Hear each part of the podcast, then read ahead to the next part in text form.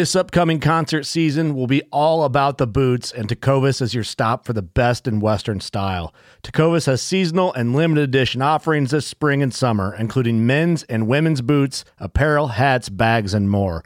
All Tecovas boots are made by hand in a time honored tradition with timeless styles that are always on trend. And Tecovas has first wear comfort with little to no break in period. It's hard to find this level of comfort paired with this level of style.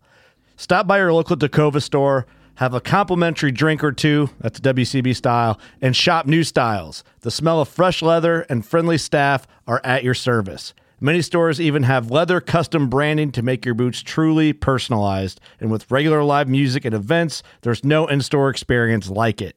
If you can't make it into a store, just visit tecovas.com. That's T E C O V A S.com. They offer free shipping on all boots, as well as free returns and exchanges, and ship right to your door. Go to tecovas.com and find your new favorite pair of boots today. Fishing like a local isn't just about catching fish, it's about connecting with the environment and the people who call it home. It's about hearing the stories and traditions that have been passed down for generations and sharing unforgettable moments with the people you meet along the way. Fishing like a local is having an experience that stays with you forever. And with Fishing Booker, you can experience it too, no matter where you are. Discover your next adventure on Fishing Booker.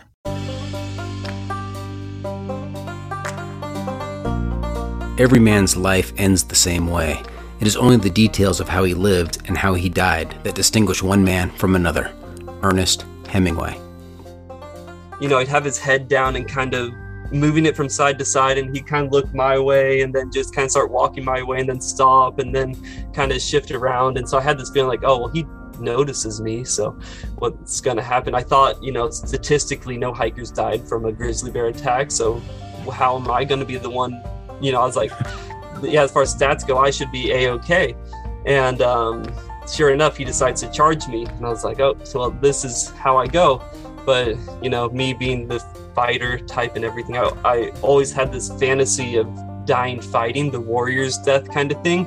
And so it was kind of like, oh, well, you know, now I'm getting what I wanted. I was kind of disappointed I wasn't going to be a triple crowner, but I was like, well, this is it. I'm Doc, and this is the John freaking Muir Pod.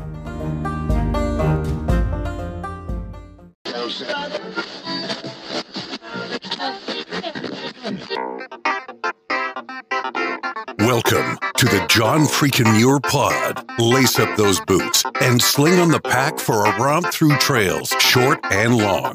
With your host and Renaissance man, Doc, it's time to embrace the suck.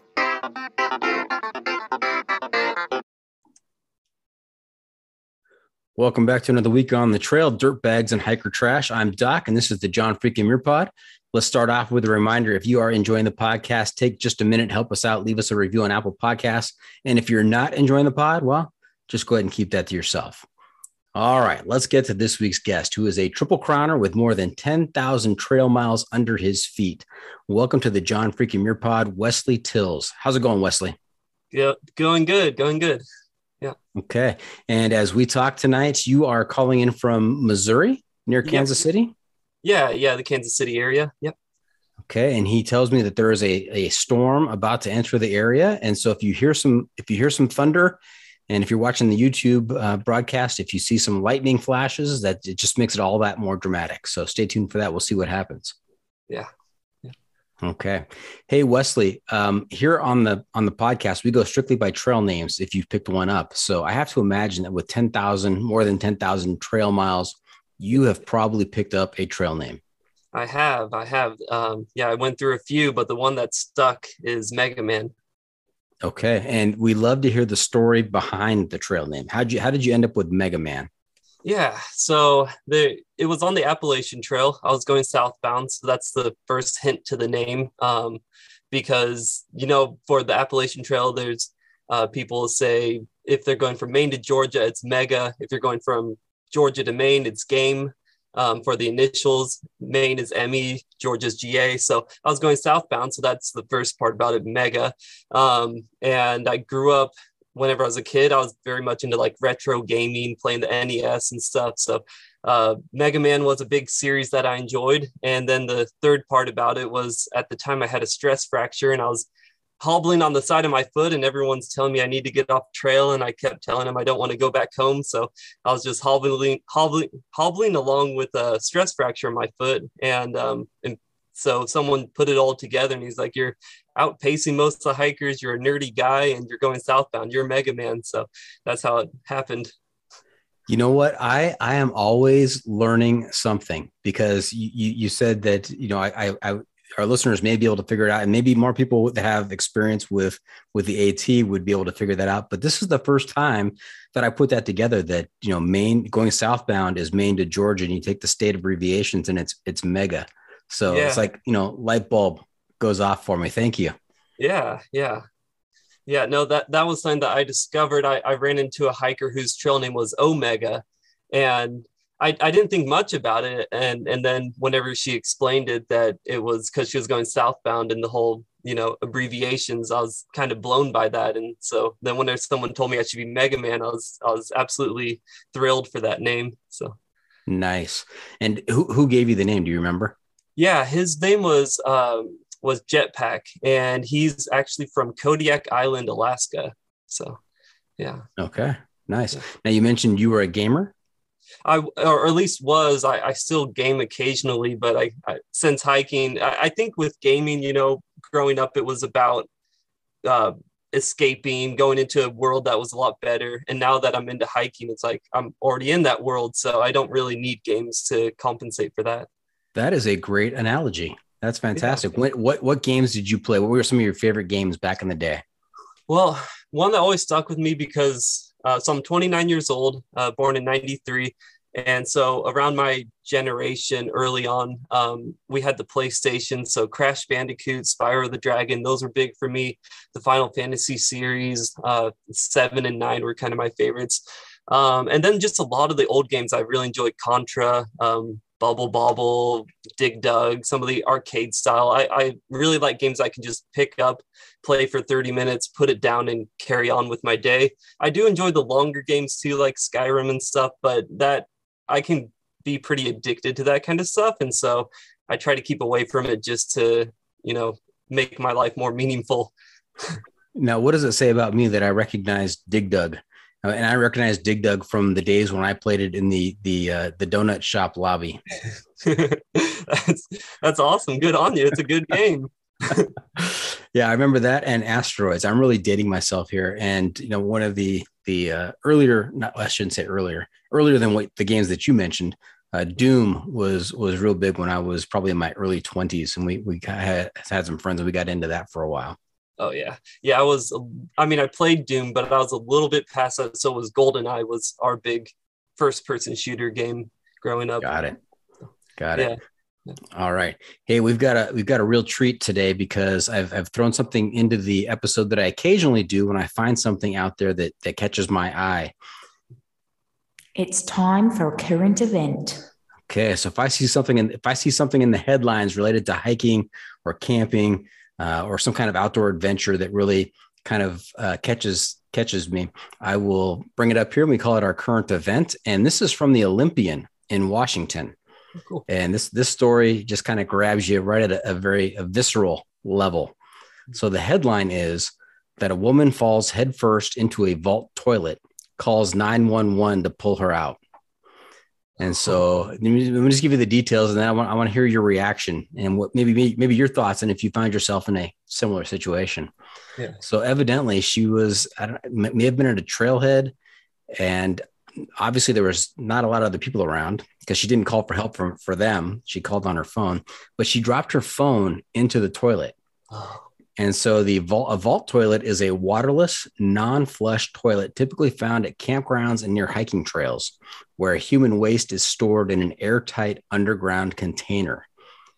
So she tried to, uh, she actually she dismantled the toilet, uh, took off the seat and took off the uh, the sitting part, um, and so there's just a hole there. And she tried to fish it out, and evidently she just just just out of reach. She couldn't quite reach it.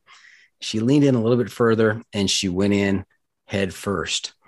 And after about 15 to 20 minutes of trying to get out and being unsuccessful, she called 911. Now, uh, usually this is a highbrow uh, podcast. You know, we, we really don't get into the uh, the low humor. I'm kidding. I'm being sarcastic here. Uh, but th- this story was just too good to pass up. So, what, what are your thoughts on this? Well, I would imagine if, if you could like equate it to like a Dungeons and Dragon scenario, she rolled double ones, you know, or she rolled a one on a 20 die. She she rolled the absolute worst roll she could for retrieving her phone. That's extremely unfortunate. It sounds like she was trying to do everything she could. Maybe the the seat itself was kind of getting in the way or, or the lid, so she had to remove it. That's understandable.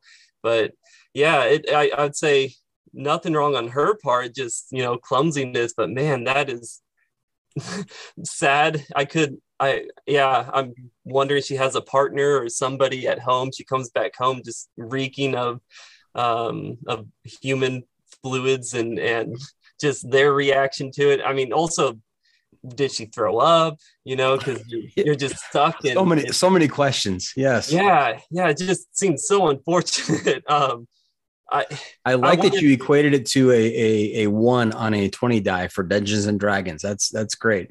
It's like we're role playing a game here, and oh, sorry. Uh, you know, the question is you've just dropped your phone into the toilet. What do you do? I mean, you roll the dice, and oh, I see. Uh, you know, you, you have fallen into the toilet head first. I'm sorry.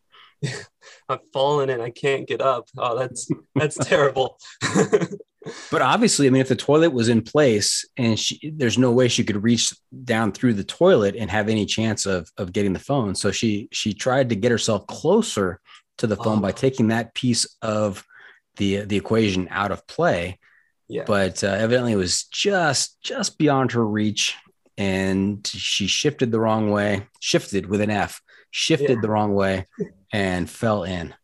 Yeah terrible terrible. Unfortunately and we just finished talking about trail names. I mean what if she had been with the group i mean she could have had a, a spectacular trail name. Yeah yeah she there there would have been a lot of opportunities. I can't come up with one right off the top of my head but it, reminds me of just like bobbing for apples or something. Somebody like turd bopping or whatever well, let's let that simmer. Maybe when we get to the end of the episode, we can we can see if anything has uh, floated to the surface uh, in terms of a trail name for her. Yeah, yeah. Okay. Um, hey, Mega Man, have you had a chance to listen to the podcast at all? Mm-hmm. Yep, yep. Okay. So I only asked to make sure that you are aware of a segment that happens towards the end of the episode called our Pro Tip Inside of the Week. That's where I will turn to you and ask you to share some trail wisdom with our listeners to make their next outdoor experience even better. So don't be surprised when we get there. All right. Sounds good. Okay. And of course, the expectation is all throughout this episode, you'll be dropping trail wisdom, but you'll still be on the hook for that one, that official one at the end. Cool. Sounds good. Okay.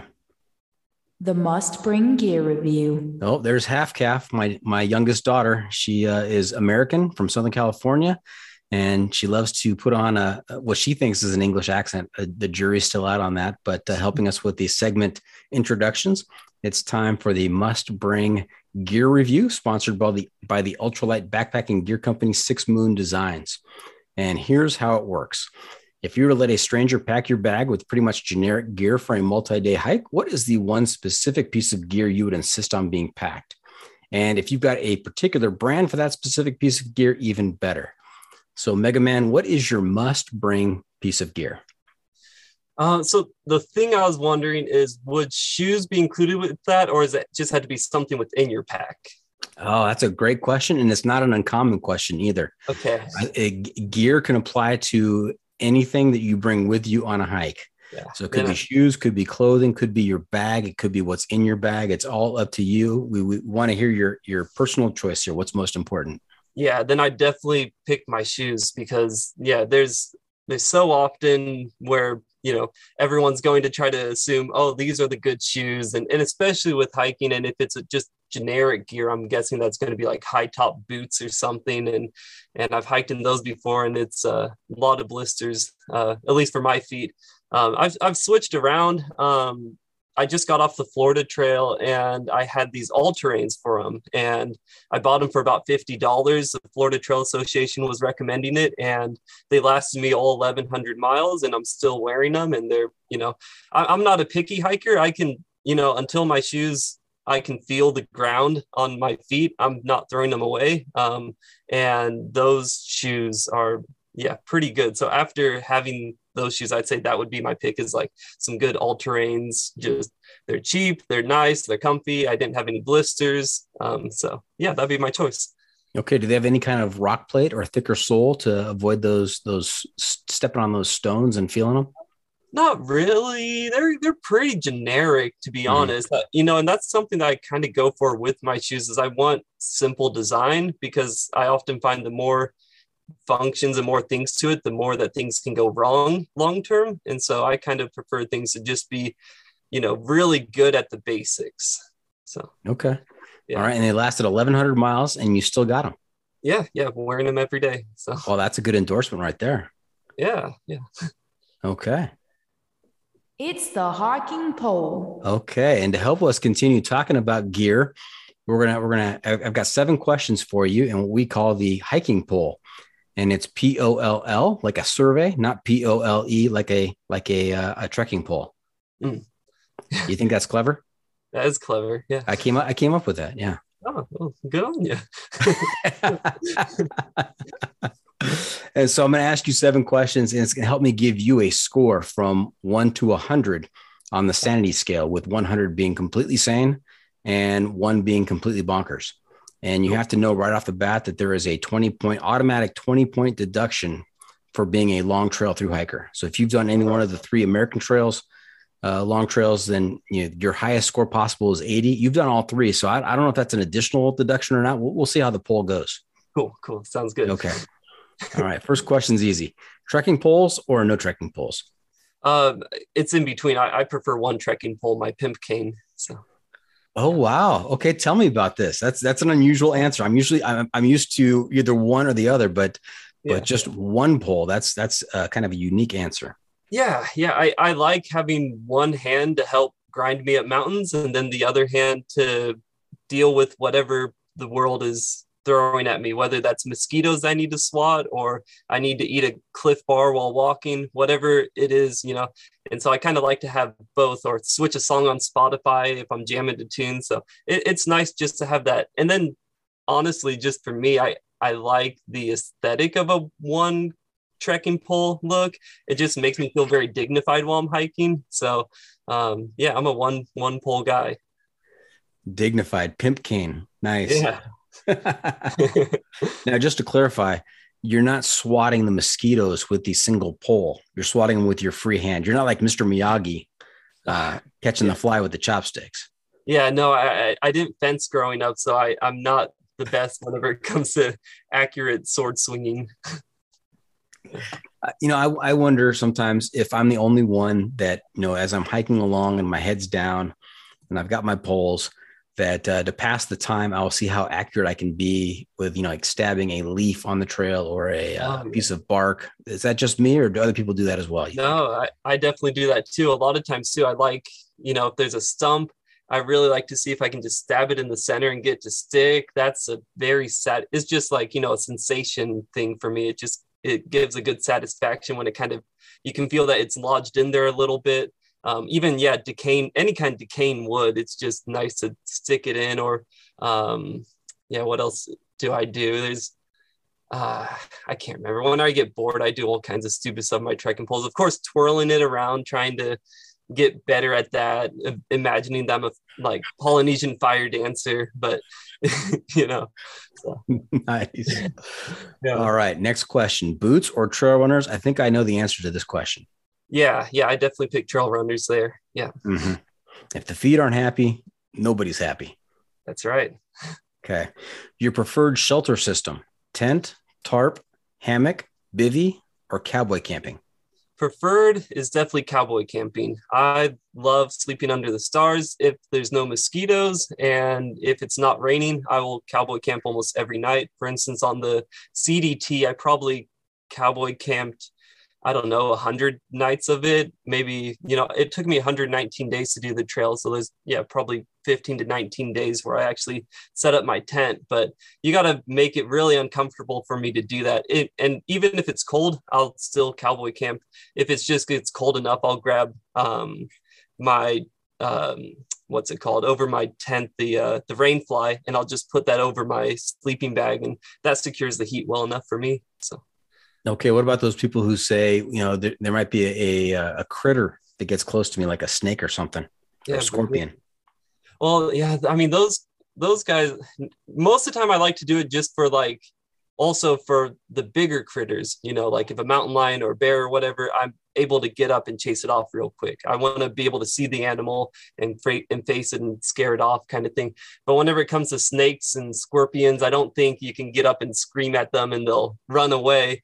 Um, I mean, I, I haven't had that problem yet, but if I did, it might make me start second guessing cowboy camping, at least like in like desert settings or areas with a lot of snakes. But right, that's an interesting perspective because I know I've talked to a lot of people who say that you know they know it's irrational, but they feel like they have they're better protected from bears or lion mountain lions while they're in the tent even though they know it's you know it's it's a very thin mem- membrane between them and the animal but they just you know out of sight out of mind. And your your perspective is i want to see it coming. I want to be able to get up quick and let it know i'm here let, let it know that i'm here and scare it away.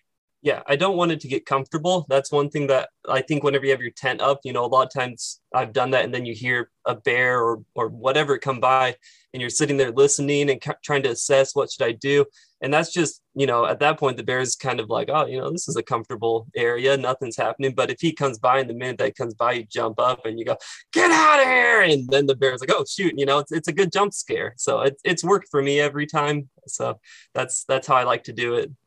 Okay. Now, how about your sleeping system? Sleeping bag or quilt? I'm a sleeping bag kind of guy. That's mainly just because I haven't gone quilt yet. Um, I'd be willing to try it. Uh, I'm not opposed to it, but I'm just comfortable. Sleeping bag works, so I just stick to sleeping bag. Okay, and, and are you a side sleeper, back sleeper?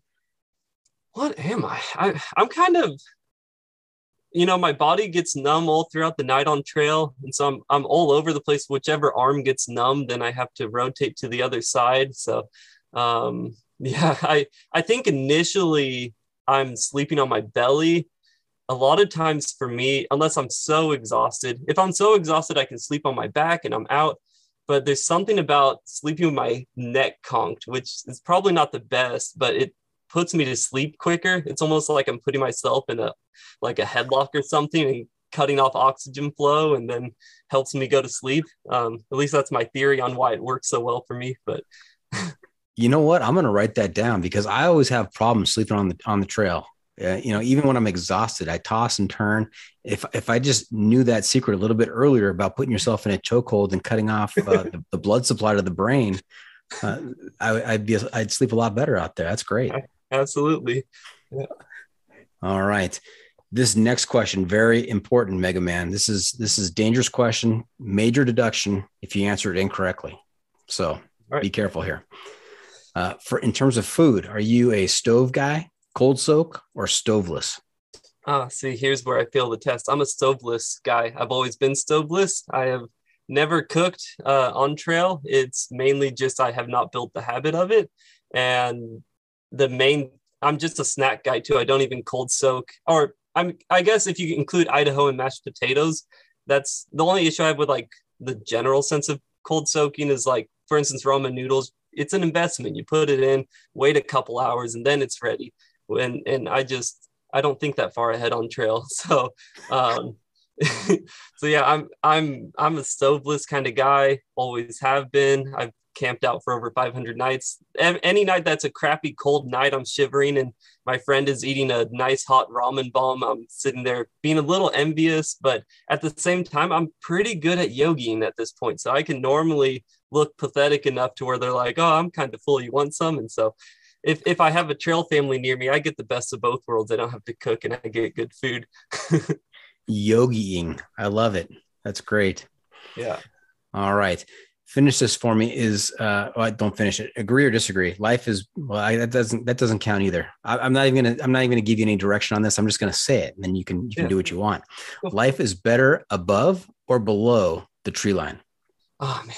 Yeah, this was the one that I was debating in my head for so long, and it's so hard for me to know because I feel like below the tree line there's more species, and it's really fun to see the diversity of life. On the higher elevations, you're not going to get a terrible lot of things. You know, once you're above tree line, there's not trees, for instance, and a lot less bugs and cool things to look at. At the same time, you don't get as many irritating bugs and things. Um, it really, it's it's hard to say like on the Florida Trail this year, whenever I was down in Ocala National Forest, for instance, and I'm walking through these tall grasslands and stuff, I'm just, I was just baffled by how beautiful it is. I really enjoy beautiful grasslands, but the being up on the mountains and the amazing views, that's awesome too. I, I really, for me, I just like anything that's wildernessy, as long as there's not people and there's, there's mother earth and, and lots of life all over it. I'm a, I'm a happy camper. Um, so it's it's a tough one. I'm gonna probably give a slight edge though to above the tree line, just because you know that's that's where all the good photos generally are done, and being able to see vast landscapes is a really satisfying thing. So yeah, above the tree line, Okay, above, but it's close. It's a close call. it's very close. Yeah, yeah. Okay. All right. Last question. What's more important, pack weight or luxury items? Um, I would say that it's probably probably pack weight. I'm not an ultralight hiker. Um, that's mainly a financial thing because I live to hike. I don't and and there's a level of oh you have to wait for hiking if you want to save up for the nice gear. So I'm kind of just get the janky poor man's gear and just make it work because I don't live for the gear. I live for the trails. Um, but yeah, so but I'm not an ultralight hiker. I'd say my base weight is probably around 14 pounds. Um, but still, you know, being stoveless and um, without several things that most hikers normally have, um, I would say that I'm probably more about um, being on the lightweight side. Okay.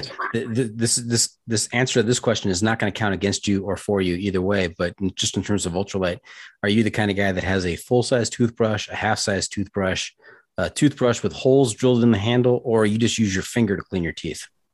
I, I just grab a toothbrush. Um, I, and a lot of times, in this one, I've been really criticized on is I'll just go to Walmart and buy the AIM giant tube of toothpaste and just like for a long multi-month trail. And I'm like, oh, you know, that'll last me the whole trail. That way, I don't have to think about toothpaste. So that's that's where it's like I'm not on the the lightweight side, as I'm carrying a giant tub of toothpaste and a full toothbrush, but you know it, it, if it's not uncomfortable to you it's not a big deal and it's not uncomfortable to me to carry that little bit extra so Okay, well said.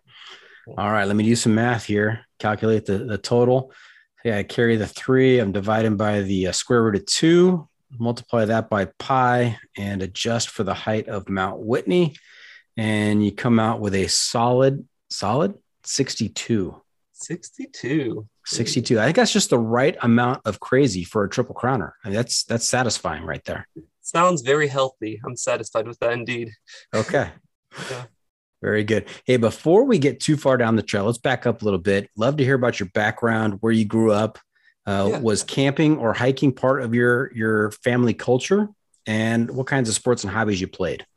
Cool. Yeah so to start off um, i grew up in the kansas city area um, all my life uh, the place where we're filming right now this is the house i grew up in since i was four years old.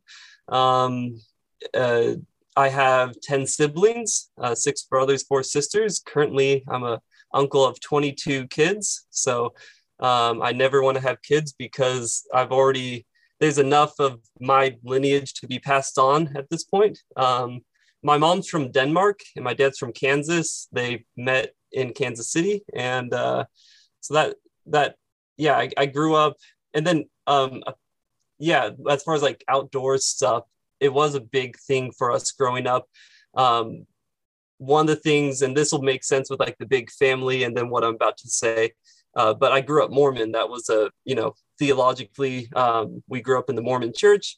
And um, so we'd go on a lot of vacations out to Utah, especially like Zion's National Park. I have a lot of family that lives down in Hurricane, La Verkin, Cedar City, that kind of area in the southwest part. And so almost yearly we would go to Colorado and then southern Utah. And uh, yeah, that was always a big thing for me. I was always really comfortable uh, in my body. Um, so I would, you know, run and climb up mountains. I remember at six years old was my first mountain, quote unquote, which was Angel's Landing. And uh, for some people, that's considered a scary hike, and especially like on the parts you're supposed to use the chains. But I, you know, I didn't like the lines of people, so to let them go by, I just climbed on the side of it and let people pass by. And my dad, age, age six. Yeah, yeah. And my dad's wow. screaming at me, "You're gonna die! You're gonna die!" And that's kind of a lot of my upbringing is my parents yelling at me, "You're gonna die!" because I'm doing something reckless. But I've I've always just been so comfortable in my body that I was like, I'm I'm fine. And uh, and yet to this day, I've never really broken a bone besides my nose. So um, yeah, I, I'd say I'm I'm yeah, being confident in yourself has really worked well. But um, yeah, also I, I grew up in Boy Scouts. That's a very Mormon thing to do, and we would take yearly trips, little high adventures. I was mainly down in the Ozarks area, so going down the Buffalo River um, or doing like bicycling the Katy Trail. Um, I remember actually whenever I was like 12 years old, there was this guy walking on the Katy Trail, and he's telling us that he's walking the whole thing, and it's 255 miles. And whenever he left, me and all the other Boy Scouts were like, that guy's a liar. No one can walk 250 miles. Because like we just could not fathom that at all. We're bicycling it. How could you walk this? And then here I am 10,000 miles later. Um, but yeah, so I, I did a, you know, that was a big thing. So the outdoors were a very big component for me growing up. Um, I was a misfit growing up. I'm, you know, a very sensitive, uh, goofy soul. And in my hometown, it's a bit more suppressing and uh, uh, rigid. Uh, people are kind of judgmental. And if you're not the way that we all are, then you're going to get bullied. And so I got into fighting a lot and I was uh, a good fighter, I guess. And so um, that was a big part for me was stand up bare knuckle. That was kind of my preferred method because I, I, I like the sportsmanship more than anything of fighting. It was less about like, oh, I'm angry. It was more about like, you know, you you're a jerk to me and I don't like you. Let's go meet on the train tracks and not bring any of our friends and put our dukes up and until someone says they're done. And that was kind of, it, I mean, it never or it sometimes went that way, but for the most part, you know, someone's eventually getting a bit carried away, but I always tried to keep it diplomatic. But so fighting was a big thing for me. And because of that, that was my sports growing up was I was a boxer, a golden gloves boxer. So um, yeah, I had a promising career in boxing um, or they, they told me I had a promising career in boxing. It's another thing to actually have a promising career in boxing. Um, but yeah, I, I, was in a pro gym. So the whole goal was to turn me into a professional fighter. And then they would take, I think it was like 30% of my winnings. And then um, I would get to keep 70% of it. So the whole goal of the gym was to turn you into a professional fighter and then make money off of you. And, uh, and it was kind of in a rough part of Kansas City. They called me at first the white welterweight because I was the only white kid there. Um, but it was it was a lot of fun. Um, I really enjoyed boxing, and and I got you know I was supposed to become a professional boxer in I think it was July of 2013. Yeah, 2013. Um, but it, eh, yeah, in the end, I um, and that we'll probably touch on that later. In the end, I had other plans, so I quit quit my career as a fighter. So. Wow, Mega Man. Some, sometimes I ask a question and I get exactly what I expect. You know, I kind of, yeah, I kind of know what the the answer is probably going to be and how it's going to play out. That was, I went for a ride on that on that answer right there. That was that was a lot of fun just listening to all of that. There's a lot to unpack though. I got some follow up questions if you don't mind. Yeah, definitely. Yeah. Okay, so ten siblings. What was the what was the span of ages? Okay, so and where, and where did you fall in that in that in the birth order? Yeah. So Hannah is the youngest, and Um, if I am correct, she is 26 or 20. I think she's 26 right now. She's going to be 27 in May. Um, and then the oldest is my brother Ben, and he is about 20 years older than me, and I'm 29, so he's about 49 years old. So yeah, 49 to 26 is the age. Age range, and I'm the youngest of the boys, and then the second youngest of all 11 of us. Okay. And how was it at dinner time? I mean, oh, actually, how many how many kids were at home at any one time? What was the greatest number of kids in the house at any one time? I'd say that that was probably whenever I was at my, you know, toddler age. I remember, um, because yeah, like, because it's a yours, mine, and ours things. My parents were both married before, so my dad had four kids, my mom had four kids, and then they got together and had three kids. Got and uh, and so I remember like growing up, all my dad's kids except Troy was living with us, so three of them, and then all four of my mom's kids were living there and then at the time it was just me and ashley because hannah wasn't born yet. So that what is that nine people or eight eight or nine kids something like that that we had. But it would fluctuate all throughout my childhood. People would come in leave and you know just according to whatever life threw at them. So um, yeah at this point we're all scattered all over the place. Some are in denmark some are down in florida um, a good few of us are here in Missouri. Some are down in Texas. Uh, some are in California. So, yeah, we're we're all over the place. Okay.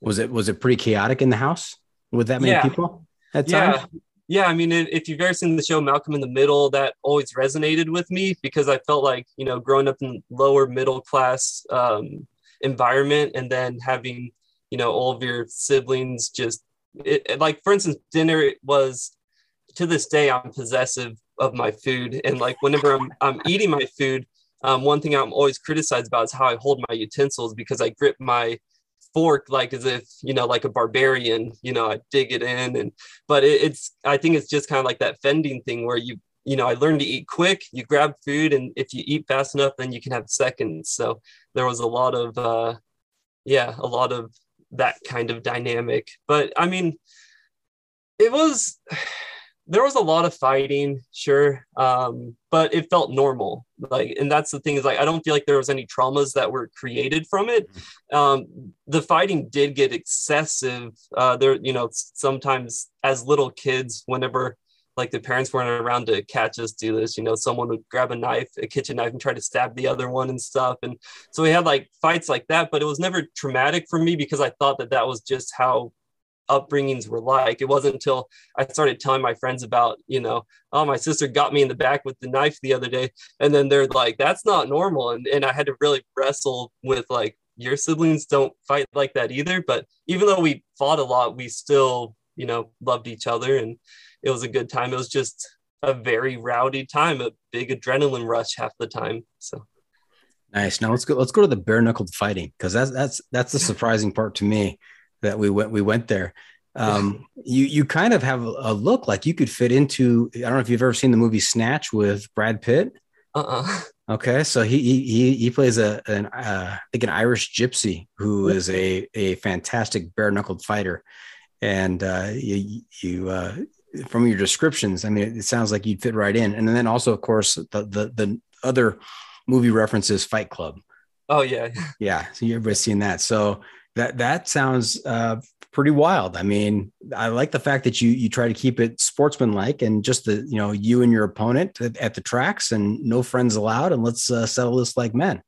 Yeah, yeah, yeah. I I, I really loved fighting. I mean, I, whenever I was little, and I think this you know might be like an evolution or like a not evolution, but animalistic thing, a thing that you know is like instilled in us back during the hunter gatherer times that in my brain as a kid, I thought if I was ever going to get a girl to like me, I she had to know that I could fight. You know, that was I, I thought that that was the most important thing. Uh, and so um, I, I wanted to be a really, really good fighter because I thought, you know, that's my chance at getting a girlfriend and and having the girls Google over me and everything. It, it's not true. You know, I can I can say uh, from experience that you know charisma goes a long way, and I don't have the most of that, but I I like to fight, and um, but yeah, I, I did a lot of fighting, um, yeah, I had boxing gloves too. And so a lot of times I would, you know, if I had problems with kids at school, I'd bring the gloves and then tell them to meet me in the bathroom or something, and we'd fight. And um, and it's kind of funny the amount of people that talk this huge game that they're like, yeah, one punch, you're gonna do this, I'm gonna do this, and knock. And then it's like, yeah, yeah, let's find out. And then we put it, the gloves on and I start wailing on them. And then they stop, stop. And they start freaking out. And I always thought that was kind of comical to me to, that was like part of the most fun part to me of fighting is like everyone for some odd reason really loves to talk shit and just be like, oh, I'm so this and that. And then whenever it comes down to it, they've never been rocked before. And all of a sudden now that their nose is broken, they're freaking out. And it, it, it was always kind of funny to me. Um, but yeah, I enjoyed it a lot. I've, I was never like the like tough character you know, like I've, I've always been a goofball. I like to sing and dance and goof around and everything, but I love to fight. So um, a lot of times too, like whenever I had a career as a boxer and I'd go in the ring ready to fight someone, I'd walk in hunched over and kind of like, you know, try to look as like weak as I could just to kind of because a lot of times I've always been told I don't look like a good fighter. I look like this nerdy blonde kid. And so I love to like play that image. So that way people kind of let down their guard. So whenever it came down to it, I, you know, I had that edge at the very beginning of expectation versus reality. Mega Man, you are intriguing because you you are kind of a study in in contradiction. You know, you're you, are you are a self-described uh, sensitive, goofy soul who is an excellent fighter. I mean that that just kind of it's like oil and water kind of mixed into into one person. Very interesting, very intriguing. Yeah, yeah. I got you know that I don't know. Maybe there was like a pre-mortal life and you get to pick a bunch of skill sets. And I was like, you know what? I'm gonna make myself weird and complicated and put all these skills in certain areas and then other areas I was just like, no, none of it. Like for instance, I can't throw a ball worth anything. I have my dad was a basketball player and a pitcher, and he really wanted me to be a baseball or basketball player.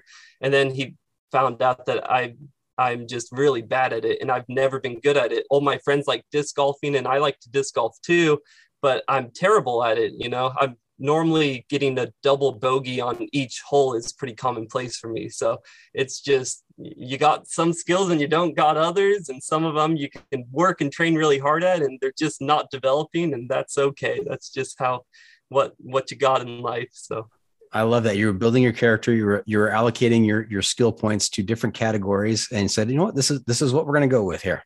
Yeah, yeah, yeah. All right. Hey, before we go to a break, how do you how do you pay the bills? What do you do to finance your adventures? To finance my adventures, a lot of it is living living cheaply. Um, it, it's also just picking up whatever job I can do. So like for the Appalachian Trail as a janitor, for the Pacific Crest Trail as a dishwasher at a restaurant, for the Continental Divide Trail, I did rough end carpentry. Um, for a lot of the past ones, it's been door dashing, and that's kind of where I'm at still. Is um, yeah, I just went through a breakup, and so now I'm back at my parents' place, um, and so the nice part about being back in my parents' place is it's cheap, so I can save up a lot of money and and try to uh, go off on more adventures. So that's that's what I'm doing right now. Is just door dashing and saving up at my parents' place. Well, sorry to hear about that breakup, but at least you can save some more money now. Exactly. Yeah. okay. Hey, we're going to take a quick break. When we come back, we're going to hear some some tales from the trail. Uh, we'll talk about some of your Triple Crown adventures, as well as some other, including uh, some other stories, including your your most recent uh, Florida Trail experience. So stay tuned for that. We'll be right back.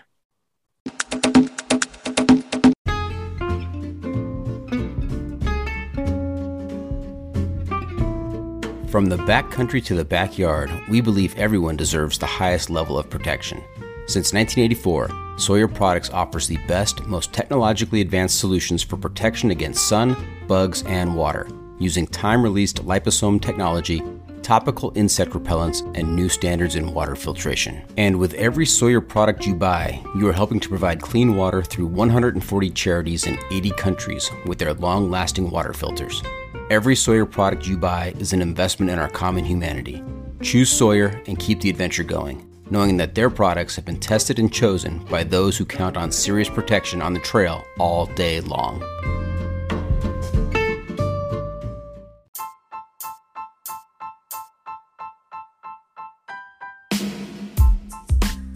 Six Moon Designs has been innovating ultralight backpacking gear for the past 20 years. With a wide range of products ranging from ultralight shelters to backpacks and accessories like their extensive line of trekking umbrellas, Six Moon Designs is sure to have a great piece of gear for your needs. With the company philosophy being that gear should aid one's experience, not define it, Six Moon Designs thinks the more time people spend outside the natural world, the better off this world will be. And remember, go wild, live young. Want to make a podcast? Spotify's got a platform that lets you make one super easily, then distribute it everywhere and even earn money, all in one place for free. It's called Spotify for Podcasters, and here's how it works Spotify for Podcasters lets you record and edit podcasts right from your phone or computer. So no matter what your setup is like, you can start creating today. Then you can distribute your pod- podcast to Spotify and everywhere else podcasts are heard. Video podcasts are also available on Spotify. With Spotify for Podcasters, you can earn money in a variety of ways, including ads and podcast subscriptions. And best of all, it's totally free with no catch. Since I discovered Spotify for Podcasters, I feel like my creativity has raised to another level. I highly recommend you give it a try. Download the Spotify for Podcasters app or go to www.spotify.com backslash podcasters to get started.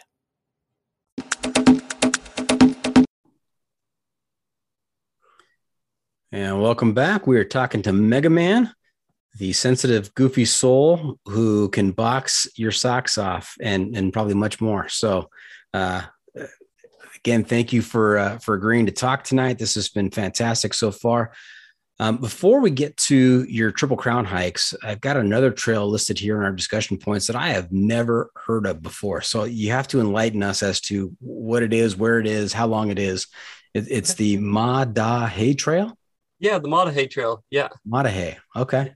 Yeah. So that's in North Dakota. It's 144 miles. Um, and it's the longest trail in North Dakota. Um, and if you don't include the Great Plains Trail, um, because it's it it kind of is a trail, but I think two people have done it, and it's still under a lot of work. If you don't include that one, it's the longest trail in the Great Plains, but it, it's in um, Theodore Roosevelt National Park and also Little Missouri National Grassland, which is the largest national grassland in the states. Which may not sound too intriguing for most people, but it's this whole area is a big old badlands area, so everything's eroded buttes, which is you know, for geology and and looking at fossils and everything, it's amazing. You'll because there's old sequoia, fossilized sequoias, and hundreds and hundreds of bison. Um, I saw one person while I was out there.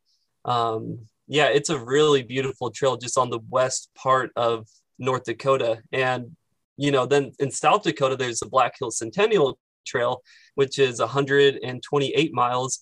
And they're uh, roughly about 100 miles from each other. So it's kind of cool because you can really, if you want to make a trip out of it, you can go do the Centennial Trail, the longest trail in South Dakota, and then go up and do the Maah Daah Hey Trail, longest trail in North Dakota, and say you, you know, hike the longest trail in the Dakotas. Now, is there a trail or a path that connects the two, where you could you could walk the entire thing, or you have to take a car? Yeah, um, there is the, uh, the, the Great Plains Trail, like I was talking about earlier. Um, that that trail or route um, connects it either can i'm not too sure if it connects both of them or if the great plains trail goes on the mickelson trail which is a rail trail um, in the black hills or if it's one of those like choose your side you can take the centennial trail or the mickelson trail. I, I would honestly think it would be pretty easy to just go and hike the centennial trail rather than the mickelson trail and then you know walk your way up there. And it's honestly not a ugly if you were to walk it's not an ugly walk because you have a lot of just big um, big plateaus and, and unique geologic structures that you can look at on the way. It's very vast and open but um, there's also not a lot of houses so it, it feels very wild. And get you know i, I was ne- I, growing up i was never a fan of the great plains because um, i always associated with farmland but then once when you see it in its natural state with natural grasslands and, and the natural animals and everything there, and the big skies and the amazing storms that go through, it's it's such a beautiful area. And I've definitely fallen in love with the Great Plains after hiking both those trails. Nice. Sound they sound majestic. I mean, just uh, gorgeous. Yeah, yeah. Okay. Now the the PCT, AT, and the CDT is that the order that you did them in, or did you do the AT first? I did the AT first. Yeah. AT first. What year was that? That was 2016. 2016. And what was your inspiration for deciding to do one of the three American long trails? Uh, and what was your first introduction to the American long trails? I, I, have talked to right. some people who uh, just had their mind blown, didn't realize that, that you know such a thing existed, yeah. that like a trail from Georgia to Maine or from Mexico to Canada, that you could walk the whole thing. Yeah, so I, I definitely got a story to this one uh, that you probably never heard before. Um, I mean, to start it off, this one's not too amazing, but um, I remember going on vacation down to Florida um, when we were kids, and uh, we stopped in Tennessee and we were on a trail. And my dad's like, "Oh, do you know what trail this is?" I'm like, "No." He's like, "Oh, this is the Appalachian Trail. It goes from Georgia to Maine." I was, I was like, "Cool." And he's like, "Yeah, people quit their jobs and go and hike this, and takes them like four, five, six months." I was like, "Wait, so adults can just quit their job and do this?" And he's like, "Yeah, and there's actually three of them." I was like, that like changed my mind, like changed my world because ever since I was a little kid, like I had Peter Pan syndrome so badly, just adulthood sounded like just responsibilities and and self-enslavement getting stuck with a career and, and getting stuck with bills and and whining kids and a nagging spouse and just like all these problems. And it just i was like why would anybody want that? I have to be stuck in school for till i'm 18 years old and then go and do this? That sounds terrible. But then so your dad your dad planted the seed right then and there. Mm-hmm. Yeah he's the one. He's the one who made me think about it. So um to carry on with like the chronology of my end of my boxing career i actually quit boxing to become a mormon missionary so at that point i went back to the mormon church and i decided um, i really wanted to as far as like figuring things out because with Mormonism, epistemology is such a big factor in it. The the idea of knowing, um, and in it they have a thing called bearing your testimony, and everyone will say, "I know this, I know that, I know that God loves me, I know all this stuff," and and I didn't have any of that. So I was like, and my parents were always like, "Oh, we have one," so I was like, "Well, I need to go and find this out for myself." So I go off on this mission. Um, you don't get to pick your mission, so the church picks it and sends it back and they tell me that I'm going to Roseville, California, uh, the Roseville, California mission, which is right above Sacramento, and then it goes up to Weed, California. So it's really in that like Sacramento Valley area in Northern California. Mount Shasta is part of that. And one of the amazing things I found out whenever I was looking at it on a map was to the east of it was the Pacific Crest Trail. So right there was like, oh man, am I because a, a Mormon mission is two years long. Um, and I was like, can I do this? Am I going to be able to make it or am I gonna run to the mountains? So I fly out there and I serve for about nine months and it's not working for me. Um, I'm having a really hard time. I'm not getting the answers I needed. Um, I I was praying frantically, fasting, trying to, you know, be as spiritually minded as I could because I was in this state where I was like, God, I can't do this anymore. I can't go and knock on doors and tell people stuff that I don't know is true and and and having a lot of doubts on. So I was like, either some divine intervention, I need someone to, you know, a light to come down or some kind of strong feeling to tell me this, or else I'm out of here. And uh, I remember going to the Sacramento Temple and um, I fasted for two days and and really tried to prepare myself and prayed and felt nothing and came back and and I had this thought come to my head, kind of like a little internal conversation, and and the voice in my head was like, "Well, where do you feel the most spiritually alive?" And I was like, "Well, that's out in the out in the wild." And it's like, "Well, go to the wild then." And that was like just a big aha moment. And so I look over at the map of our mission, and I see Lake Tahoe, and I see the Pacific Crest Trail right there. And so my original plan was I was going to get on the PCT, head north until I got to Canada, jump the border illegally, go to Alaska, and then just see if I can make it or die. That was kind of the original plan. Um, I had no idea what I was doing, no research. Um, I bought two backpacks full of like survival gear. It was roughly like 80 pounds. And that was that ended up becoming my first trail name was two pack because I had two backpacks. But yeah, so I, I decided I was going to run. The Mormon church found out they sent a bunch of missionaries to catch me in the middle of the night. Um, and so that kind of hastened my decision where I was originally gonna kind of comfortably leave early in the morning, but I all of a sudden realized like, oh, I gotta go. So I, um, in the middle of the night, sometime around midnight, I grabbed my two backpacks, uh, told my companion I'm out of here, got on my bike, and just zoomed off and uh, ended up going to this girl's house who was an anti-Mormon. So I knew like she would be the most comfortable person to hang around with while I try to figure out how I'm going to make to South Lake Tahoe. I hang out at her house for about two days. Um, but there's a, she had a, he wasn't really like a boyfriend, but he was a guy friend who liked her. Um, and he didn't like that I was in the picture. And so I bribed him. I told him, Hey, I will get out of the picture and I'll give you my bike if you drive me to South Lake Tahoe. And so he, of course, took that offer and drove me from Roseville to um, South Lake Tahoe. And uh, that was my introduction to the to hiking was running from a Mormon mission to live out in the woods and find God my own way. I hiked about 200 miles before getting really sick. I can't say exactly what it was. My best theory is arsenic poisoning because I was living mainly off of almonds and walnuts.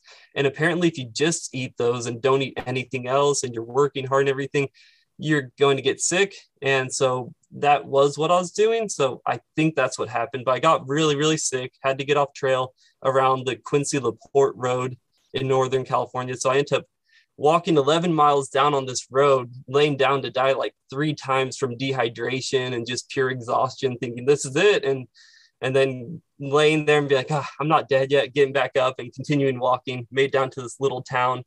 Um, called my family. They didn't pick up at the time uh, because the, um, or yeah, they, they just didn't pick up the phone. I left a voicemail and um, I, I'm sure I sounded really sick. So I go and set up camp. The next day, I go down into town, and the town is like all in all in a kerfuffle. They're all frustrated, and I'm like, "Hey, what what's going on?" They're like, two guys who kind of look like you just came down here, and we're asking for you. And but since you told us your story, we know what's up, and we know that they're the Mormons and everything, and like we chased them off, and so.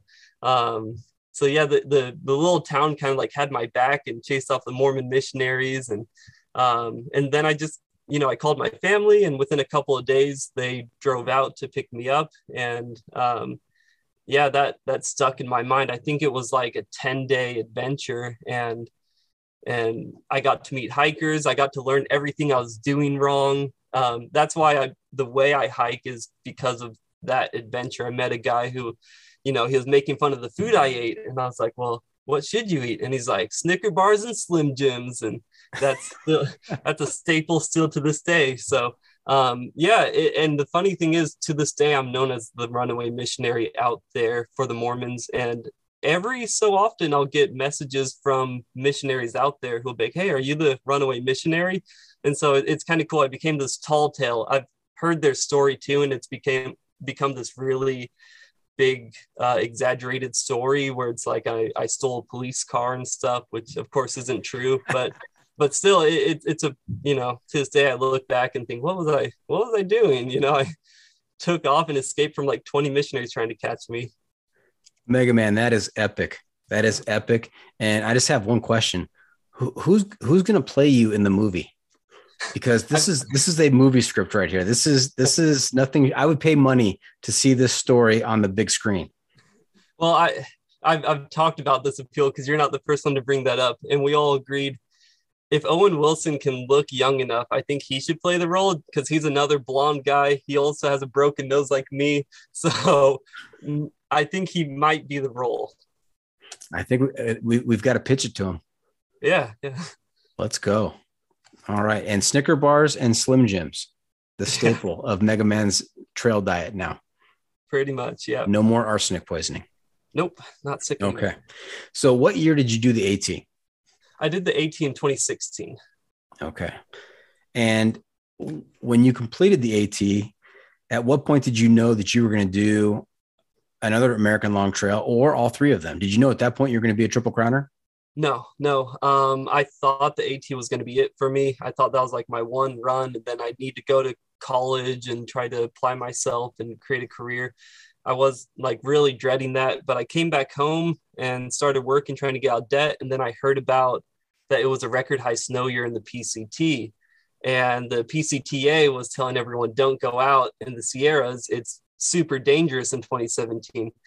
And I love danger. And so for me, that was like an invitation to go hike the PCT that year. So um, that was what made me decide, oh, I'm going to northbound the Pacific Crest Trail in 2017 was because of all the stuff I kept seeing, mountaineers and all these people saying, don't do the PCT this year. And I was like, I was really excited for that. So now you were you did a northbound trip of the PCT 2017. You did southbound on the AT. Yep, yep. The year before. Now I, I talked to I, I interviewed another guest last night. Maybe you've heard of him. He was also out on the the uh, PCT in 2017. In fact, he made the PCT an out and back trail. He he yo-yoed it. Uh, I talked to I talked to Airborne last night. That sounds familiar. I don't think I talked to him, but I definitely heard the name tossed around. Yeah, he went through he went through the Sierras that year. He had to start really early because he was he knew he was going up and back. And so yeah. he went through the Sierras in April of that year. Jeez. That's crazy. Yeah. yeah. Okay. And so which did you like better? Did you prefer the AT or the PCT? I preferred the PCT. I, I like both of them a lot. Um, I love the love that's put on the AT, but um, yeah, the the more wildernessy aspect of the PCT, plus the the year that we had, the year of fire and ice and everything, it was just um, everything I could have wished for in a through hike. So to this day, the PCT, or at least that that time I went through hiked it, it was my favorite hiking experience. Yeah, I, I, think the PCT has a lot going for it. It's, it's got like five different ecological zones, maybe, or, or five different personalities. You got the you know the desert, and you got the Sierras, and you got Northern California, and then of course you know Oregon and Washington. Did you have a particular favorite piece of that trail? Um, I really liked Washington. I thought it was very beautiful. I mean, the Sierras were really beautiful too. I got in them uh, at the end of May, um, so I was a little bit on the early side too, um, not quite as early as as uh, airborne, but uh, yeah, it, it was that was amazing for me. Just every, you know the men that you went over, I can't remember which pass. I mean, honestly, going over Forester Pass and then just seeing the snow everywhere, and that was kind of like the the represent like the just like welcome to the Sierras, nothing but snow and just um, it, it was an amazing time at that year you know it, it, kind of like talking about the boxing days where everyone's talking this big game like oh i'm gonna do this and that talking to northbound through hikers of the pct they were like i'd ask them are you going through the sierras? And like of course i'm going through the sierras and they're all so confident and arrogant in it and then it was kind of funny watching all of them or a lot of them skip it or get off trail or do things like that and and for good reason you know it's it was it was very dangerous but um yeah it was it was a lot of fun to to go through and try to puzzle solve and figure things out and those river crossings were crazy especially in yosemite um, but it, it was definitely my kind of flavor of hiking. Nice. Now did you ever find yourself in a position where you thought to yourself what am I doing out here? This was, this is, I've gotten myself into a predicament that I'm not sure I can get out of. Um, hmm. I don't, I don't know if there was like a particular time where that happened. I, I, certainly had like a lot of near deaths where like I fell off the side of mountains going down snow walls and towards like either big trees or rivers and thinking, oh, this is it. Or um yeah, I remember like one of the I think it was the second river crossing we had.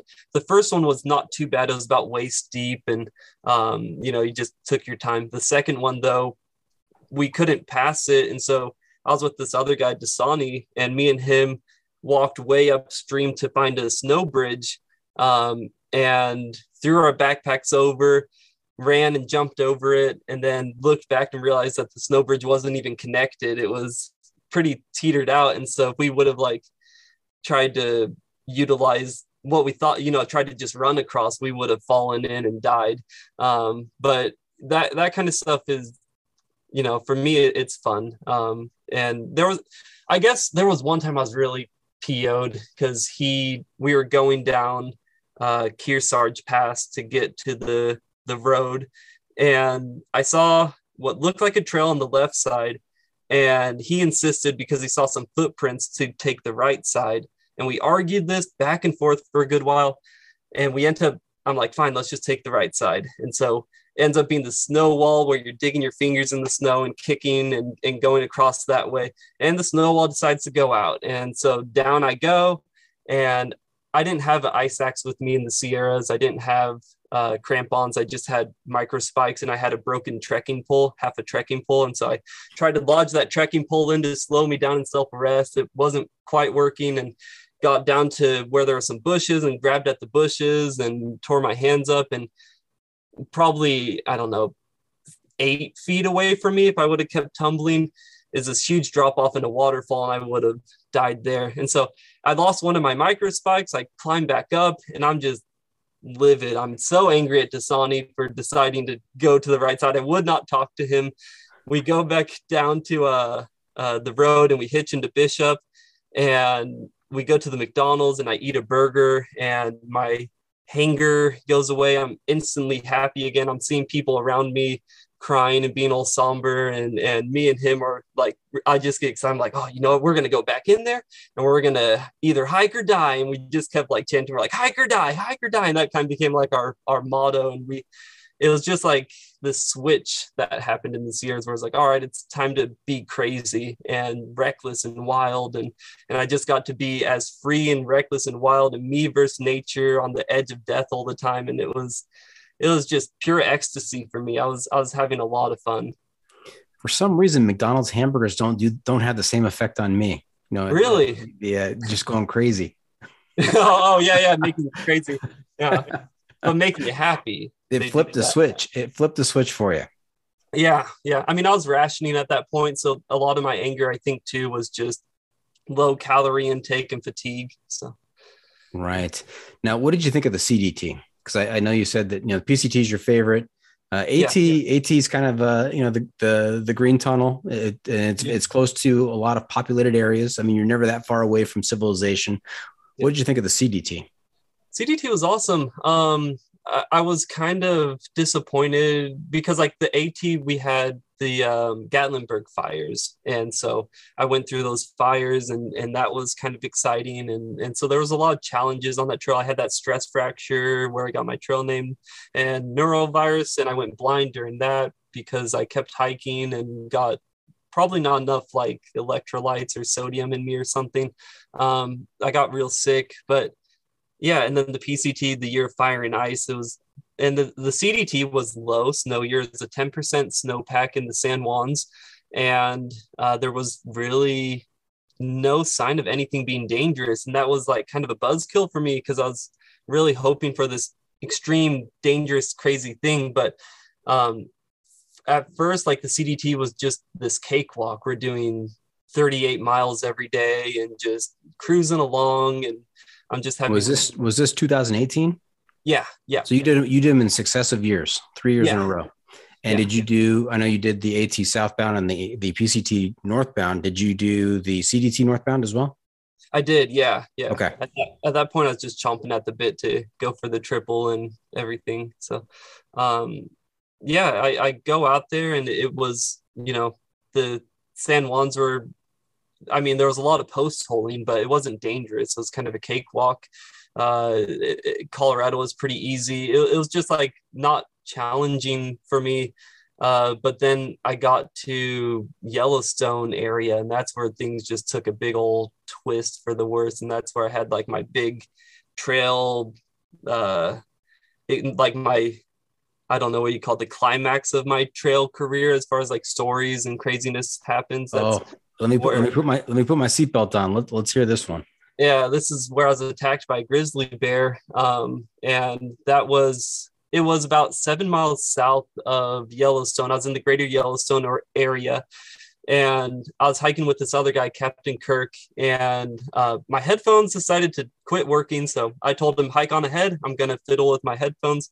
At the time, I didn't have bear spray. And as most hikers, I didn't have a gun or anything.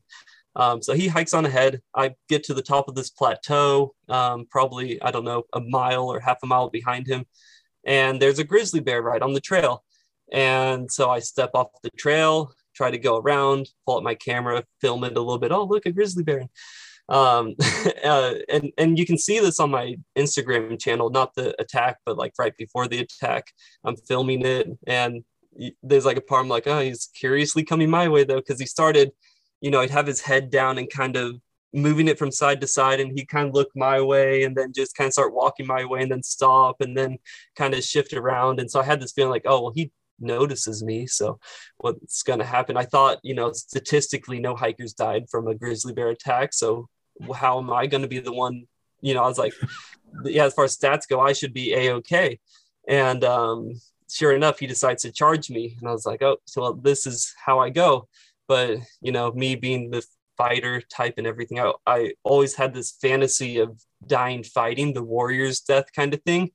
And so it was kind of like, oh, well, you know, now I'm getting what I wanted. I was kind of disappointed I wasn't going to be a triple crowner, but I was like, well, this is it. So, um, so he charges at me and I grab my trekking pole and I lift it over my head and I yell real loud, Hey bear. And he stops about 10 feet from me and, you know, stomps his front paws. And every time I look back to try to back walk, um, he decides that he wants to charge me again. So I, I realized real quickly because I, I know the general backcountry bear rules that you're not supposed to look them in the eyes because that's challenging them, and you're supposed to play docile and get on the ground in the fetal position.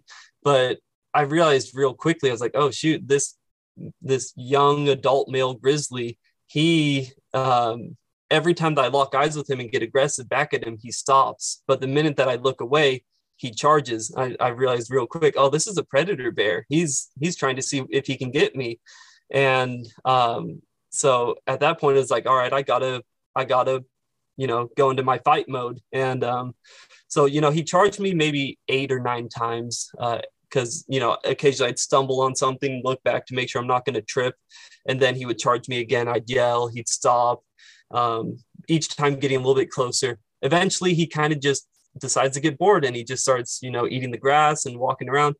So I start walking away. I get to this uh, snowy section and I slip on the snow, and instantly he turns, gets real excited, and charges at me. And I'm like, "Damn it!" And so um, I, I thought, you know, this he, he, this was the one where I felt pretty certain, like, "Oh, this is the charge that's going to get me." So I found a, a, stone near me. I lifted it over my head, screamed as loud as I could, and was like, all right, I'm going to bash this bear in the head. I know it's not going to do anything, but, you know, I, I got to die fighting. That's how I'm going to make it to Valhalla if I, if I want to go there. So I scream at him and, and charge at him. Um, and the minute that he sees that this, this crazy homo sapien is deciding that, oh, he's going to charge me, then he got scared, turned, and tried to run. So now all of a sudden I'm chasing this grizzly bear trying to get him to go away.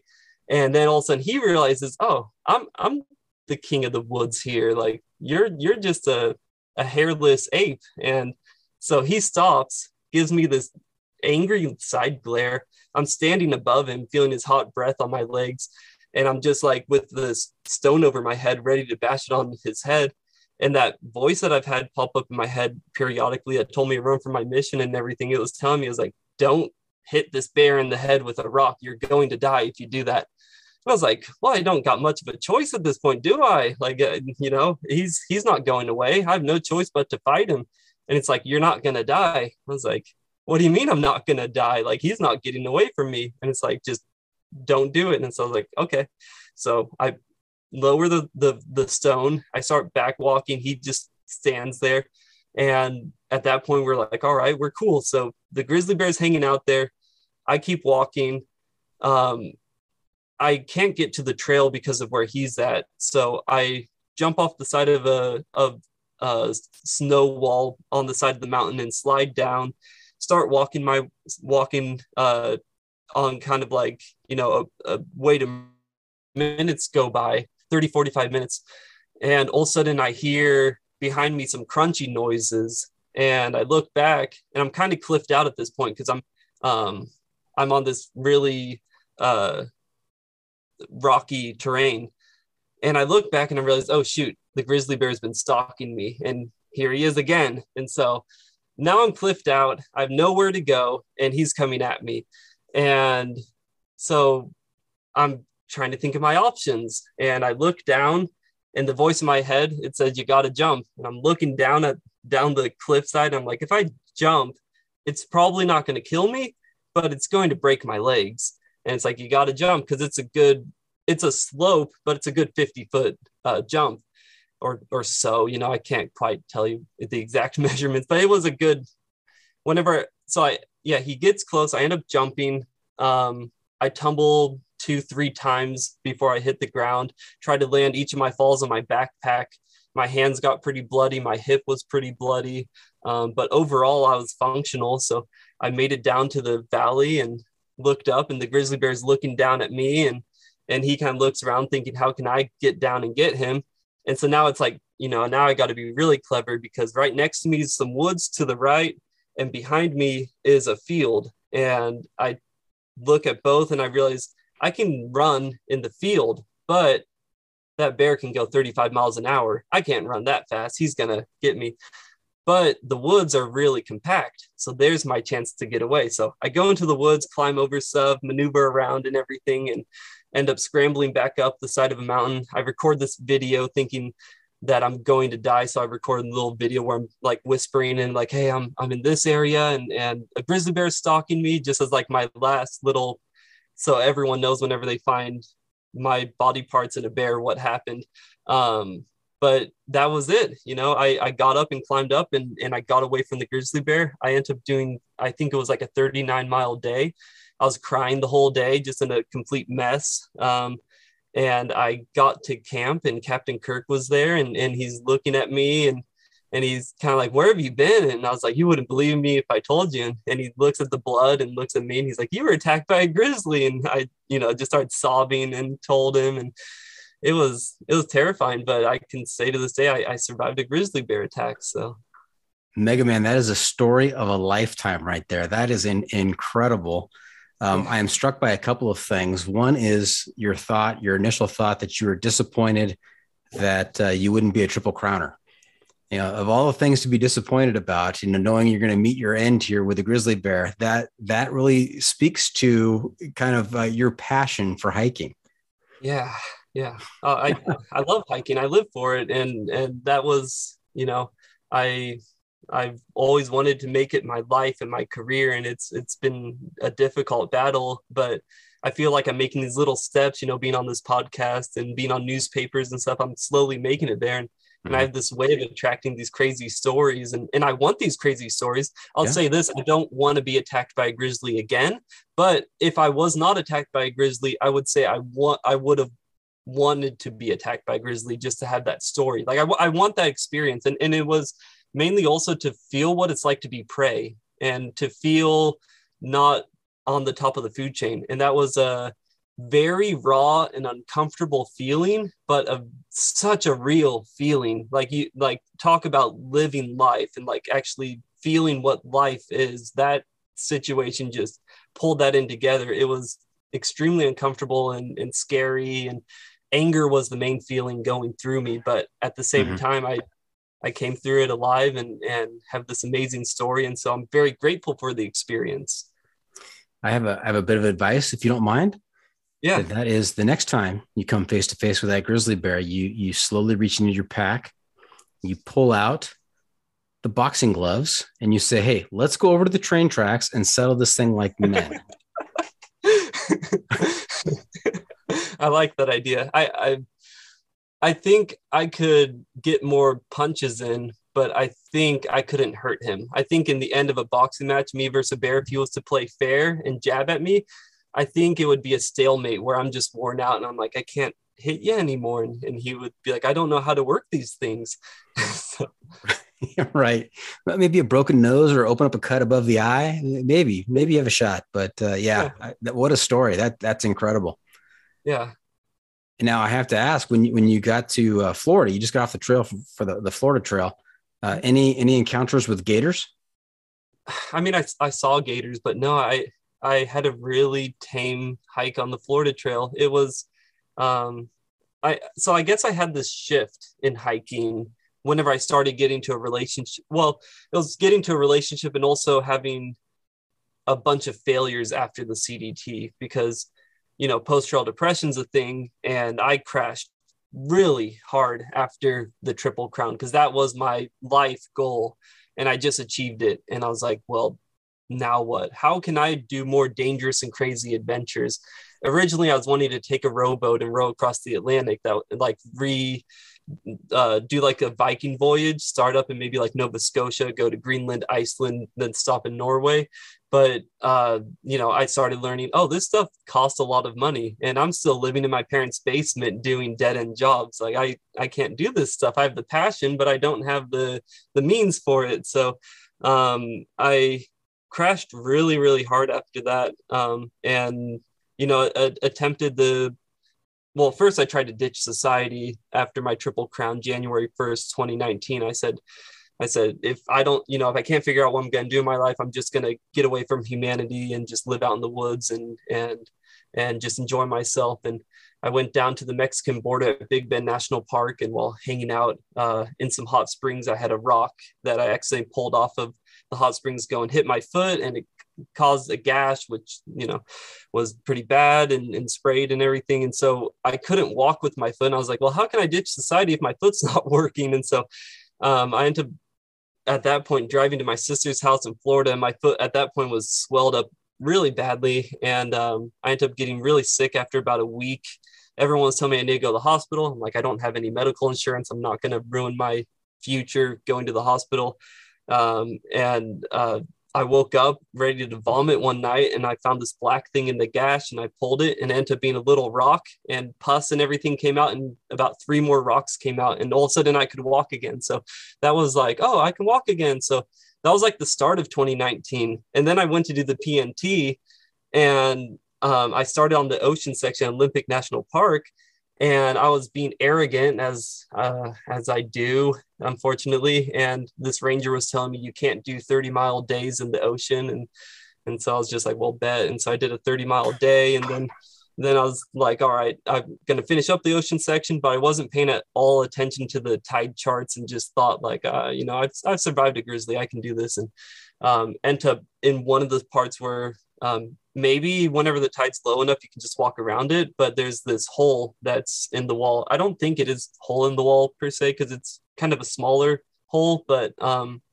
it was filling up with water from the ocean, and I tried to crawl through and I couldn't make it through. And so like this ocean water is coming in and whacking me and pushing me against the wall. And then I had to take my backpack off and push it through. And by the time I made it through, my phone was broken. Uh, so without navigation, I couldn't do the PNT. So I crashed. And on top of that, I was on a time crunch because I had a friend who had a wedding in Rhode Island by August. So I was hoping to finish by then. I was like, well, shoot, this is too much pressure. I'm going to get off this trail and instead try the Arizona trail in the middle of June. And so I go down to the Arizona trail and hike about 200 miles of it, get to Flagstaff going southbound. And, and I'm just lost my passion. I was so defeated from the PNT and from uh, trying to ditch society and failing and everything that I was just like, you know what, maybe hiking's not for me anymore. And I got on a Greyhound and they lost all my gear. And so I come back oh home gosh. without backpack or anything and, you know, calling them all the time, like, hey, get, you know, I'm pretty sure it's in this spot. Can you check? And they never found it. And uh, it was just like a really hard thing for me. So I was just, you know, very lost at that point. Um, but then I, I got a girlfriend and that kind of like set my mind towards that. And that really helped me at the time. And um, I started focusing more on um, the educational side of hiking, specifically like physiography and geology and everything. And um, I started really getting into just maps and, and in general and maps without man-made border without man-made borders so without physical or human geography so not the state of missouri it's you know in the south part is the interior highlands and then um yeah kind of kind of like that and so i, I right. wanted to i wanted to hike every physiographical region in the united states on a long trail. That was kind of my next goal. And to make the other focus less about the physical danger and more about the educational side of me experiencing these landscapes and, and learning about them beforehand. And so um, yeah, I, I, you know, that was why I did the trails that I did was as a focus to do all eight major physiographical regions. And the last one for me was down in the Atlantic Plains, which is where the Florida Trail is. And so I figured that would be the perfect trail. And on top of that, whenever I did that, that would grant me 10,000 miles of hiking. And that was a big goal for me. So I put all that together and went off and did the Florida Trail and did it more as a more as like an educational purpose for me, more to understand that area and find the beauty in it more than to experience danger and wrestle alligators. now, having done all eight, you've completed all eight regions, right? Yeah, Florida was yeah. your last one, the, the the the plains up there, Yeah, the Atlantic Plains. Yep. the Atlantic plains. And so, what what what is your impression have after having gone through all those regions? What what have you learned? the big thing that I've learned, um, this is kind of like a staple thing for me, is that everything that's wild is beautiful. Um, you know, you'll hear people talk about, they're like, oh, but the mountains are the most beautiful, and this and that's the most beautiful. Anywhere that's a wilderness area that doesn't have a bunch of residential, commercial areas where society's not at, it's beautiful. It's equally beautiful. I can't really at this point in my life say oh this one's more beautiful than the other. It's just the more wild something is the more beautiful it is to me. Um, the more you know just being surrounded by tons of life. And it's that was the the big thing. Uh, i remember um, on the florida trail um, for me like a lot of it too is tapping into what made because because humans for the longest period of time homo sapiens were hunter gatherers and that's what probably made us happy was going out killing some food bringing it back cooking. It great gave us fulfillment. We're traveling around by foot and suddenly we don't have that anymore. And for me a lot of it was to tap back into that that part of myself and to see if that can grant me some happiness and so another thing that I found on the Florida Trail, um, it was during a mushroom trip, so I kind of felt this way anyway. But I, um, I was just walking around seeing these gnarly trees, and I was like, oh, you know what? I'm going to climb these trees. And then this revelation came to me about being a great ape. You know that we're classified as great apes, um, and uh, it was something that kind of like took it different because it has a different perspective than human. Whenever I hear human, I feel like the word human separates itself from animal. And that to me feels really wrong. I think that we are animals. We're just animals that have gotten really good at making tools and all this stuff. Mm-hmm. And so for me, um, the idea, like the word great ape, or like just even calling it Homo sapiens, like that to me resonated so much more because it more felt what I was as opposed to the societal view of it. So um, right. that was another another big thing for me. Nice. Now, Mega Man, I know you have a lot more stories. I can I can tell. I can sense yeah. that there are a lot of stories in you, and you've been a great guest. Um, we're running out of time, and so I would like to try and get a commitment from you to come back for a future episode of the John Freaking Muir Pod and share some more stories with us. Sure, I'd love to. Yeah. Okay. Yeah. Fantastic. Hey, you know where we are right now? No, what? Like the picture behind you, or? The pro tip insight of the week. Oh, we're at that time of the episode where I turn to you for some trail wisdom to share with our listeners to make their next outdoor experience even better. So, what bit of advice do you have to share with our listeners? All right. So, the one that I thought about, and this goes back to the grizzly bear experience. Um, this one to me was very important because if I didn't go by this rule, I probably would have been dead. Um, the rule that I have is learn your bear. And it's not per se black bear does this a grizzly bear does that polar bear does this. I don't agree with that. I i really think just like humans bears have their own personalities. Every animal does. Anytime that you have an animal situation the first thing i think that's important is not to just go by oh this is the rules this is what i need to do. The first thing you need to do is to analyze and say what's this animal's intentions? What's it gonna what's it you know trying to accomplish here? And then to work in accordance to that um, with the grizzly bear, um, it probably would have ended up really bad if I just laid in the fetal position. And a lot of predatory grizzly bears, you have to be more aggressive and loud at them. And then sometimes with black bears, you got to be more, you know, docile and retreating. The other thing is, you know, the typical like um, getting the fetal position with grizzly bears, that's going to more correlate to mother grizzlies. And it makes sense because you're wanting to look as non threatening as possible. Um, but young adult male grizzly bears behave very differently. So for all these hikers out here, when you're out in the back country and everything, and you run into an animal, and if you do it enough, you certainly will. Um, you know, learn, observe it, observe it, and try to figure out what its intentions are, because that will help save your life a lot more than just following a checklist of what people say to do. I love it. Learn your bear. Learn your bear, Yeah. not just not just the different types of species and how they typically act, but but the, they're individuals within each species type, which, and and learn which one you're dealing with. Definitely. Yeah. Yeah. Okay. So there you have it. That's it. This episode is just about in the books. Hope our listeners enjoyed our time with Mega Man. Want to thank him for joining us this week. Mega Man, how can our listeners keep up with you on social media and where can they find updates on your latest adventures? Yeah. So the best one probably is my Instagram, uh, vagrant underscore Viking 93. Um, the other one is my YouTube channel, which is also in a link on my Instagram. Uh, it's just, I don't have like a lot of hiking videos. It's mainly just like condensed hiking videos, like the Maah Daah Hey Trail in five minutes or the Superior Hiking Trail in five minutes. So I just want it to be nature oriented and not me uh, talking about myself and look at me kind of thing. I, want just to be like people want to go and hike these trails. This is what the trails look like. So my YouTube channel is called Wild West. It's probably easier though to find if you're on my Instagram channel, which is vagrant underscore Viking 93. Okay. Remember to check out the pod on social media as well. We're on Facebook, YouTube, Instagram, Twitter, and TikTok. And if you have comments or clips you want to share, you can send it to me at johnfreakinmuir at gmail.com. The Adventure Media Recommendation. And before we wrap things up, I'm also looking to you to share a recommendation for a book, a movie, documentary, some kind of uh, media that keeps our listeners connected to the outdoors. We're calling this our adventure media recommendation. What do you have for us?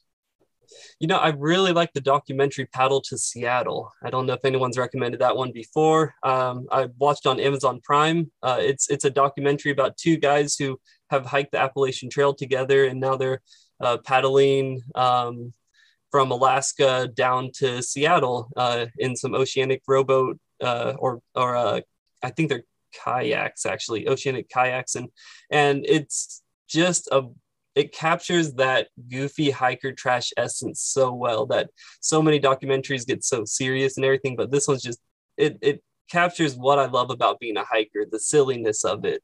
So um yeah, paddle to Seattle. Okay, very nice. What have we not asked you? And before we wrap things up, we have one more segment for you called uh, "What Have We Not Asked You That You're Dying to Tell Us About?" What what do we what, what can we fit into it? Another brief little segment here. Yeah. Oh, I don't know. There's there ain't much. I, I've been talking a good bit. I I'd say we're we're good here. so yeah. Okay, so that's a wrap from the John Freakin' Muir Studio. Any shout outs to friends and family, Mega Man? Yeah, yeah. Shout out A lot of siblings uh, to go through. Don't forget anybody. Oh, if you want me to do that, yeah. Troy, Justin, Jacob, John, Tobias, Sabina, Rebecca.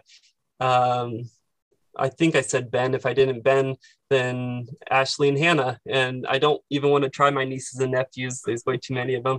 Shout out to some of my hiking friends, Top and Double D and uh, Bear Magnet, uh, Captain Kirk, uh, Dasani, Hell yeah, Jesus. Um, yeah, yeah. Love you guys. You're all awesome. So. Now, how did you end up with Mega Man and not Bear Magnet? If if you're the one that got attacked by the bear.